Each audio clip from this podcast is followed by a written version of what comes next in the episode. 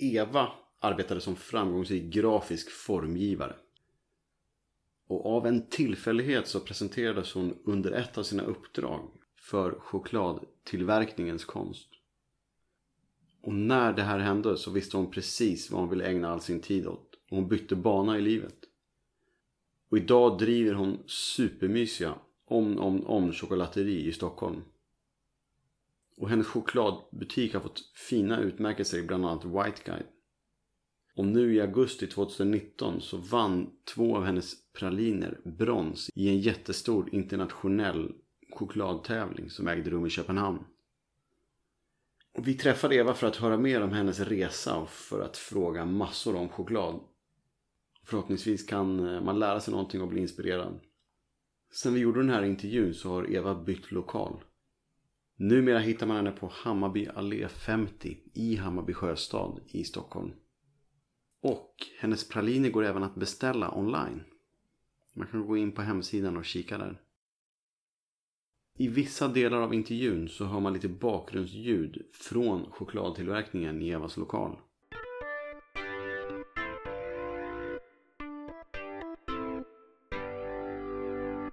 Hur jag började med det här, varför jag kom på den idén. Eh, då måste jag börja berätta att jag är grafisk formgivare, art director. Satt min egen firma och jobbade. Så hade jag en kund som jag designade kaffeförpackningar. Han var importör av kaffe. Och för en lång historia kort så eh, inredde jag en kaffebar åt honom på Söder. Han skulle sälja sitt kaffe där och då ville han också ha någonting till kaffet, praliner. Så när han eh, hittade en kille eh, som tillverkade praliner långt upp i Sverige som åkte ner med kartonger så här och när han öppnade lådan med de här pralinerna i, då var det ett så kallat halleluja moment för en grafisk formgivare. För det var form och färg och chokladpraliner som man kunde äta. Och då kände jag, men shit vad är det här för någonting? För jag hade ju då bara satt skurna praliner i någon brun form med kanske något rött streck eller en liten pistagenöt på. Det var min värld. Och Aladdin-asken. Det här var något annat? Det här var något annat. Var är vi i tiden nu? Då är vi 2012 och jag hade precis förlorat en ganska stor kund och skulle jaga en lika stor igen i, min reklambransch så att säga. Men då tänkte jag om. Jag hade också ett kontrakt jag skulle skriva på på ett år, ganska dyrt, för att sitta där jag satt på Söder. Och då kände jag att nej men det här är läget nu. Jag har en grabb som var då skapligt stor, skött sig själv. Och då tänkte jag att ska jag nu göra någonting annat så är det nu, för nu fall alla bitarna på plats. Så då tänkte jag att ja, men jag börjar göra desserter och inte alls chokladpraliner. Men eh, gick någon liten kvällskurs så här. Som man kan Vid sidan göra. av jobbet? Ja, precis. Och liksom föll som en fura. Tänkte här vill jag göra. Och den som höll i kursen, som fortfarande tillverkar choklad och var anställd på ett ganska stort ställe här i Stockholm. Han såg den här liksom glöden på den här kvällen. Bara tre timmar så såg han, där är någon som... Ja. Så jag, antagligen stack jag ut på något vis. Eller så var det mina snygga stövlar, jag vet inte. Men eh, så han sa, du, jag tror att det här är något för dig. Började ju träna hemma på att göra chokladpraliner och eh, gjorde några sådana helgkurser så att jag liksom lärde mig att temperera, vilket är en speciell metodik, hantverket, för att kunna gjuta praliner. Då. Då, hur länge höll du på med det här då? Om vi är på 2012 när du, Ja. när du fick Hallelujah moment. Ja, i april Och 2017 så eh, drog jag väl igång, alltså mellan, vad kan vi säga, årsskiftet 12-13 till eh, april där så körde jag på, tränade hemma och gav bort och bara fick liksom feeling på hantverket. Och jag kände att det här är verkligen någonting för mig, så det här vill jag gärna fortsätta med. Men då kastade familjen ut mig för då sa de att vi står inte ut och har dig här hemma för att jag ockuperade hela köket. Ja, det var kaos i köket. Det var kaos, särskilt på helgerna då.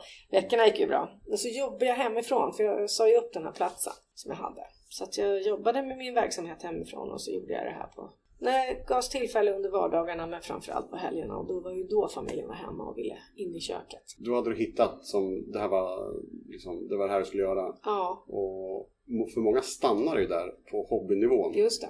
Har, du- har du lust att berätta lite vad som hände där? Från hobby då till, till verksamhet? Ja, det tror jag kan bero på ett par olika saker. Dels handlar det nog om att jag var ganska trött på det jag gjorde. Alltså jag höll i mycket projekt, många projekt. Och jag kände mest att jag var som en morsa för alla mina kunder. Och det var en ganska tråkigt läge. Så jag var nog ganska mogen för en förändring. Eh, och sen det andra är nog lite hur man är som person tror jag. För man ska nog ha lite entreprenörskap i sig och sen någon slags så här lite korkat, jag bara kör på läge. För att man tänker inte, man bara kör på. Ja, och om jag ska beskriva det igen, hur jag uppfattar mig själv, så var det som att jag sprang bredvid mig själv och tittade på. Den känslan var väldigt stark. För det här gick jättefort sen. Då började jag leta lokal och jag hittade en i Årsta och tänker att ja, men där kan jag stå bakom någon slags folierat fönster och ha ett kök och leverera till restauranger och så vidare. Men det var två jättevackra skyltfönster så det blev butik. Det hade jag inte ens tänkt mig. Och då blev det något annat. Då blev det ju tillverkning för konsument. Alltså de privatpersoner som vill handla chokladpraliner. Så det var inte tänkt från början. Vad, vad hade du tänkt om egentligen att, att det skulle vara? Desserter, främst chokladpraliner för leverans till branschen utan att veta om de ville ha det faktiskt, om jag ska vara ärlig. Hur var första tiden då när du hade slagit upp i Årsta? Jag byggde om i tre månader. Så att jag öppnade ju eh, officiellt första december. Vilket har blivit någon slags datum för mig. För, eh, ja, jag kommer till det. Men första december. Och eh, då hade jag så himla tur att eh, Årsta Enskede Tidning eh, fick nys. Så de hör av sig till mig och vill då göra ett litet reportage och publicera det här. Och då small det liksom till. Så jag hade en himla tur. Så det var en häftig känsla när jag öppnade. Jag öppnade kanske i två veckor. Artikeln kom ut och sen stod det en hel... Det bara ringlade folk utanför. Vilken bra kickstart. Det var hur bra som helst. Alltså hur...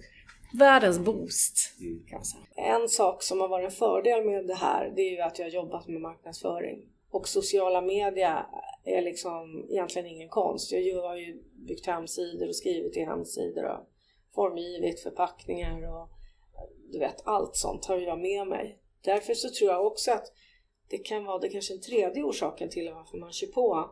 Därför att man har med det här bagaget. För det kan vara ett stopp för många. En ask, hur tar jag fram en ask? Vem gör logotypen? Eh, hur ska jag kommunicera? Alltså de där frågorna. Det kunde du? Ja, det hade jag med mig. Det, ja, jag hade med mig det och det tror jag var den tredje stora orsaken att jag liksom vågade. För jag har ju träffat många andra nystartade som ville ha min hjälp med just de här frågorna. Men det, det som du säger är jätteintressant för vanligtvis så har man, alla har jättemycket bra idéer. Mm. Men att sen skrida till verket, mm. det finns ju någon sorts osynlig liksom, tröskel där. Mm. Och det kan vara ekonomiskt också. Ja. Kan vara småbarn, kan vara att man är en väldigt trygg person, vågar inte riktigt lämna. Man vet vad man har, man vet inte vad man får. Det får jag höra ganska ofta av, av särskilt kvinnor som kommer in och säger, men, och då särskilt i början, nu har jag varit igång några år, men och sa, men att du vågade? Ja, men det var bitar som föll på plats och sen kanske hur man är som sagt. Att mm. det, det, blir en, det, det, det blir liksom, man drivs mot det snarare. Och det var det jag menade, att jag sprang bredvid mig själv och tittade på och tänkte herregud det här går så fort så jag hinner inte ens tänka färdigt så fort går det. För det gick väldigt fort egentligen från det att jag tog beslutet. Även om det kanske var 10-11 månader från det att jag prövade första gången så är det ju en process. Så den är, kan uppfattas som lång men det är ett otroligt jobb egentligen att starta upp om man som jag startar med en butik. För det är så mycket som ska fixas med. Det ska ju liksom inredas och renoveras, det ska handlas och det ska, man ska också leverera någonting över disk. Hur sålde du de första, om vi säger tusen produkterna? Var det över disk då i Årsta? Kunder som kom in? Det var främst tack vare den här publiciteten du fick då i lokala tidningen? Sociala media, tidningen och att jag låg vid en busshållplats.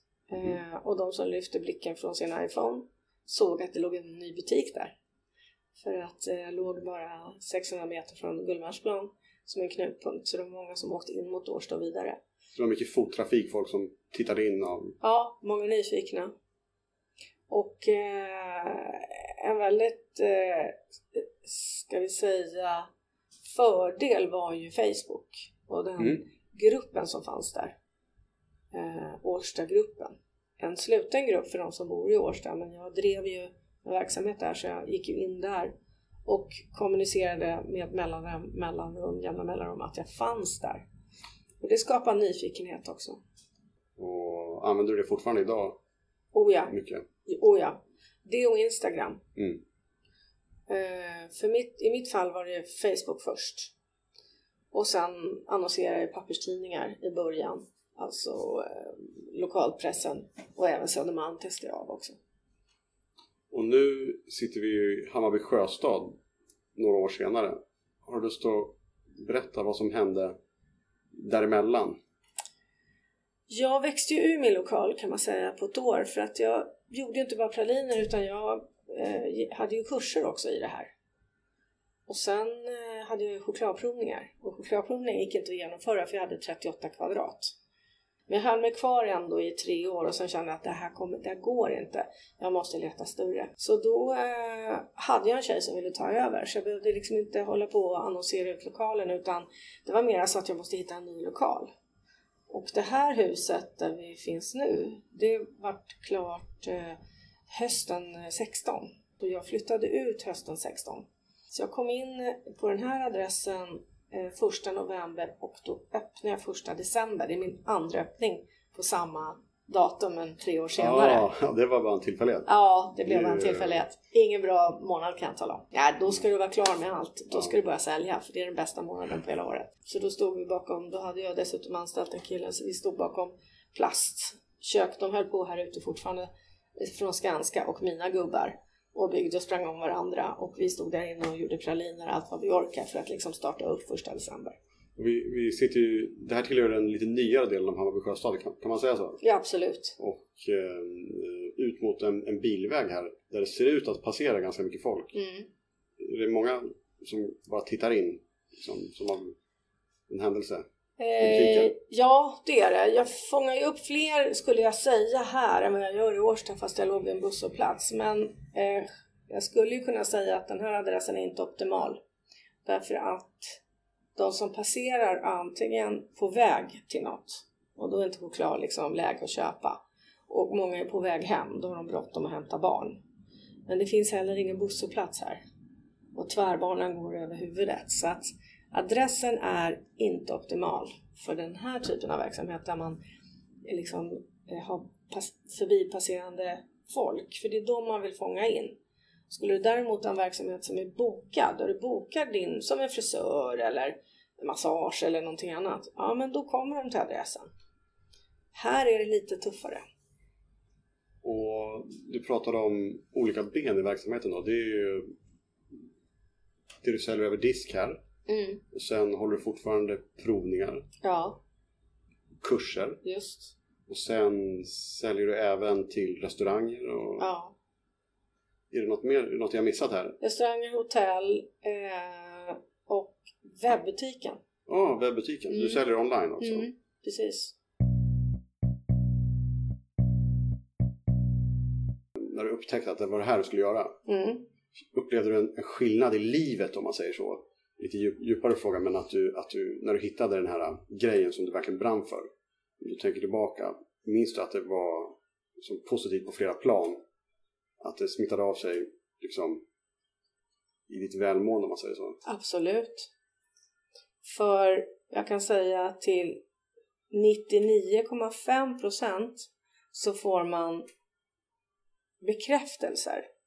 Alltså, du får positiva bekräftelser. Men du får också kommentarer bara ja, det här var inte så gott. Okej, okay. det är jättebra, det går mycket snabbare. Men för mig var det ju verkligen att få uttrycka mig i formen, i färgen och i smaken. Och är man något av en livsnjutare så är ju det mycket roligare att jobba med, med mat och smaker. Ja, mat och smaker och lukter och dofter och allt vad du kallar det. Men till skillnad mot, jag satt ju och gjorde formgav på papper och för, för eh, liksom nätet. Här hade jag faktiskt en fysisk produkt. Jag brukar säga att jag gick från digital till analog.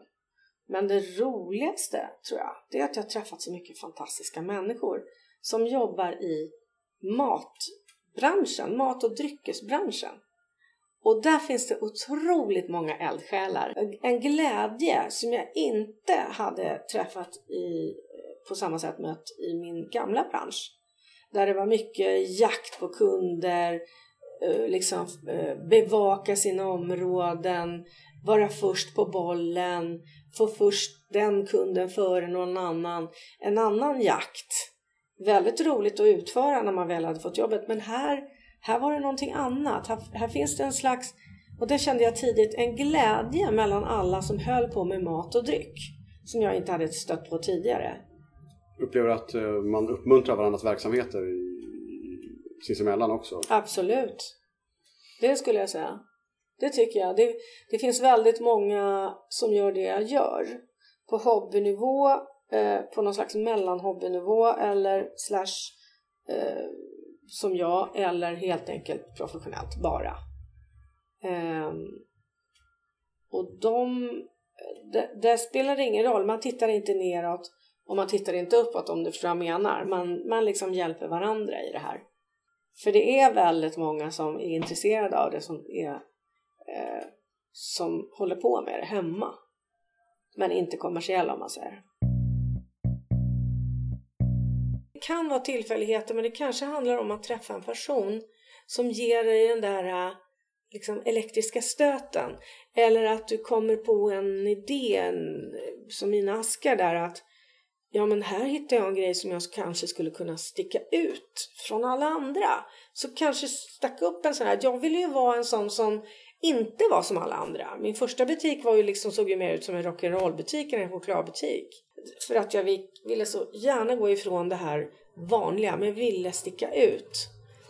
Och jag tror det handlar om att man hade liksom ett driv men att jag bestämde mig, det var ju saker som gjorde att jag var, höll på att liksom, smälla av vad tråkigt jag hade på jobbet. Så jag hade ett underbart jobb. Men en tillfällighet att jag fick det halleluja moment. Och sen gick på en kurs där det var en person som liksom pekade rakt på mig och sa du, du har någonting. Det var någon som trodde på dig? Jag sa ju inte ens att jag skulle utan jag sa Gud vad det här är roligt. Ja men jag ser att du för det kan jag se när jag håller kurser, att det finns några som sticker ut lite mer. De bara liksom sticker ut utan att ha väsen av sig. Men jag ser, shit, där är en talang. Du visste att du var bra på det här med formgivning då? Mm. Och där hade du liksom en grej som du kunde. Mm. Så man utgår från vad är man bra på redan. Ja. Och sen kan man det. ta det vidare ja. till något man är väldigt intresserad av. Ja, för det är väl liksom lite så eftersom jag just sysslar med, med, med, med formgivning men digitalt så såg ju jag de här pralinerna som inte alls såg ut så här som för sex år sedan när jag började. Utan jag såg bara någonting att men, men kan det se ut så här? Men det här vill jag också göra. Som en lek först. För sen var ju kvällskursen, sen var det helgkurserna, sen lärde jag mig hantverket och sen började jag i köket och testa. Och sen blev jag utkastad, vänligt utkastad. Av din familj? Ja, som sa vi orkar inte mer. Nu får du börja leta lokal. Hittar lokalen och där liksom, det här ska jag göra. Så det var verkligen som att springa bredvid sig själv och se hur den där jäkla motorn bara drog på. Det var ju gasen i botten, verkligen. Och ett litet kapital, för det kostar ju någonstans att lägga ner sin verksamhet och starta upp en ny. Så det är många olika saker. Men jag tror man ska gå inåt och fundera lite grann på vad man, vad man brinner för. För det där man brinner för, det är den man blir duktig på tror jag. För det är där det lyser, det är där liksom lyskraften kommer. att men det här vill jag göra och sen börja research. Mycket research. För det, är jätte, alltså det finns jättemånga som startar för att de älskar att knyppla. Jag vet inte vad, jag bara tar till något. För att det är så roligt och jag kan knyppla de här special grejerna som ingen annan kan. Men det måste ju också finnas en efterfrågan. Annars kan man sitta där och knyppla hur länge som helst och ingen bryr sig. Så får man slut på pengar. Ja, så tar pengarna slut och sen går man tillbaka. Så det ska vara eh, någonting som man liksom verkligen brinner för. Och är det dessutom en social bit, att man ska träffa kunder och möta dem i olika sammanhang, då måste man också vara en social människa man måste gilla att vara med folk. För det är också en del i liksom sitt varumärke. Är du där personligen och gör och säljer dina egna grejer, då blir det också, det gillar folk. De vill inte köpa av någon i en kassa som säljer av grejerna åt utan du är med i produkten. Det tror jag är jätteviktigt. Det kan ju också vara på gott och ont det där också. när man kommer så långt. Eh, hur, hur har du, från att du började då, eh, förfinat din tillverkningskonst om man säger så? Har du, trä, har du fortsatt, fortsatt att träna väldigt mycket? Eller gick du ännu mer avancerade kurser? Och... Ja, det, det, det, skulle jag gärna göra. Eller det vill jag gärna göra. För att den var liksom helt bakvänd kan jag säga. För den var ju också lite speciell. Jag är ju inte utbildad chokladier, det vill säga eller konditor. Man börjar ofta som konditor och så har man med sig chokladen och kanske där tar man det vidare. Men, men jag börjar ju som en, en glad amatör med, med en, liksom en önskan och en dröm om att det här var vad jag vill göra och packa mina egna askar. Så jag köpte ju all möjlig choklad och så började jag göra fyllningar till de här som jag tyckte matchade väldigt bra. Och det blev en del träffar så här som var positiva. Så att eh, där har jag fått eh, på sätt och vis anpassat mig men också blivit skickligare på smaker. Eh, det smakar mycket. Um, och det kanske beror på att jag jobbar brett med väldigt mycket choklad och fyllningar som ska matcha. Och sen också nu färgsätter pralinerna till viss mån då. Uh, men jag kan tydligt känna att jag var inte styrd av någon skola. Det var en fördel nämligen att liksom halka in från sidan med det här. Upplever du att intresset ökar för, för eh, choklad? Ja, det gör det. Eh, men det som det ökar väldigt mycket på det är veganchoklad. Det ökar jättemycket. Alltså det är vi bara i början av tror jag. Och jag har ju börjat dra igång några nu. Och de får jag göra hela tiden för det är efterfrågan på dem. Och de levererar jag också. Ut till restauranger? Och... Mm, för det finns en förfrågan av gästerna på veganska alternativ. Och det här med veganer och att välja bort animaliska produkter det har ju i min värld tycker jag det har exploderat. Det har blivit jättestort men det kan vara ett Stockholmsfenomen. För jag levererar till en butik i landet och de säger vegan. Nej, det behöver du inte skicka hit. Det är ingen som frågar efter. Så det, känns som en uh, storstadsgrej just nu. Om, om, du får gärna utveckla och liksom vända på frågan men om man skulle förklara för jag tror att väldigt, eller ganska många är väldigt oinsatta i alltså när det kommer till eh, livsmedel. Mm. Här, vad skiljer på vad är skillnaden på kvalitet och liksom mm. en billigare produkt som görs i flera miljoner exemplar på ett löpande band. I, om man går ner till choklad då. Mm. Man skulle förklara för någon som vad som skiljer på, på din tillverkning här då. Alltså från inköp till liksom tillverkning, hela, hela kedjan. Det är en jättebra fråga. För det där är ju någonting som man på chokladprovningarna och också kurserna, men främst provningarna och över disk när man pratar med kund. Att försöka skola kunden i vad är en dålig choklad, eller sämre, nu säger inte dålig, men en, en sämre och bättre kvalitet. För det handlar inte bara om hur den, eh, hur liksom själva processen från frukten, böna, jäsning, torkning, rostning, eh, och sen slutningen eh, då tillverkning av själva chokladen, den processen. För den, när man fått den så förstår man, det kan man göra med vilken choklad som helst. Utan det handlar om, Eh, det är ett hantverk hela vägen. Men det handlar också om tillsatserna av socker, vanilj, lecitin som är ett slags medel, bindemedel mellan fett och, och vätska. Det handlar också om den etiska delen av choklad, för den har varit en ganska skitig bransch. Det finns en del dokumentärer att hitta på, eh, på Youtube, från BBC framförallt en väldigt lång, där man då eh, pratar om eh, eh, slavhandel och barn. Man använder barn för att plocka de här kakaofrukterna som plockas för hand. Man kan inte gå in med maskiner och plocka de här utan de måste plockas för hand och då utnyttjar man barn eh, därför att de kostar ingenting. Därför att det är en lång kedja av liksom, en lång kedja fram till slutkund så att säga. Och alla ska tjäna pengar på den här kakaobönan hela vägen. Och då försöker man få det så billigt som möjligt. Men så finns det ju då kakaoförädlare som jag kallar dem för, det vill säga bean to bar från chokladbön, eller från böna till chokladkaka kan man säga. De finns ju också bättre och sämre och det också har varit för mig en kärnfråga. Jag vill ju jobba så etiskt som möjligt. Så därför har jag ju noga valt vilka jag köper ifrån. Eh, jag har också valt bort andra som inte jag trivs med därför att jag vet att det förekommer. Hela den här branschen har förändrats på, på, över tid men under mina sex år här så ser jag en förändring att man framförallt vill tvätta sig ren från det här eh, ryktet om att man har barnslavar. eh. Så därför så väljer jag en av de här som jag har, man kan säga att de jobbar transparent hela vägen. Eh, och det gillar jag. För att om jag skulle jobba med choklad som inte är etiskt då kan jag lika gärna skita i det faktiskt på ren svenska. Då struntar jag i det. För det, jag kan inte se en kund i ögonen och säga att det här är en schysst choklad. Det måste jag kunna göra. För det finns, det är, en, det är liksom lika viktigt som för veganen att inte äta något animaliskt. Därför det är en etisk fråga.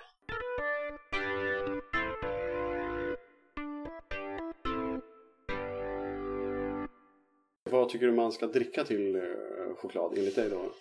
Eh, jag skulle nog föreslå att man dricker någon form av dessertvin eller en mörk öl. Mm, typ sötma. porter stout. Ja, absolut. Det tycker jag, för det matchar jättebra. En mörk öl, lite sötma, kanske en rom till en ljus chokladbit. Jättegott. Och ehm, ska vi ta den också då? Mm. Champagne och choklad. Hur ser du på det? Svårt. Den är svår ja. Ja, vanlig fråga. Många kommer in, har köpt champagnen, den är klar och nu ska man eh, hi- hitta någon matchande pralin för att praliner och champagne är väldigt lyxigt. Ungefär som chokladdoppade jordgubbar och champagne som är i mitt tycke helt galet. Eh, det är liksom en, den syrliga jordgubben och den här liksom eh, champagnen som är brödig. Eh, nej, det, det lirar inte alls. Alltså chokladen, den här mörk, mörka chokladen på det. Utan däremot, om jag skulle välja så skulle jag välja kanske någonting med vit choklad och en citron med lite beska i. Mm. Den har jag i sortimentet normalt. Där vet jag att det är en kund som kommer in och köper när den finns. För hon ska alltid ha en glas champagne på fredagen och den här citronpralinen.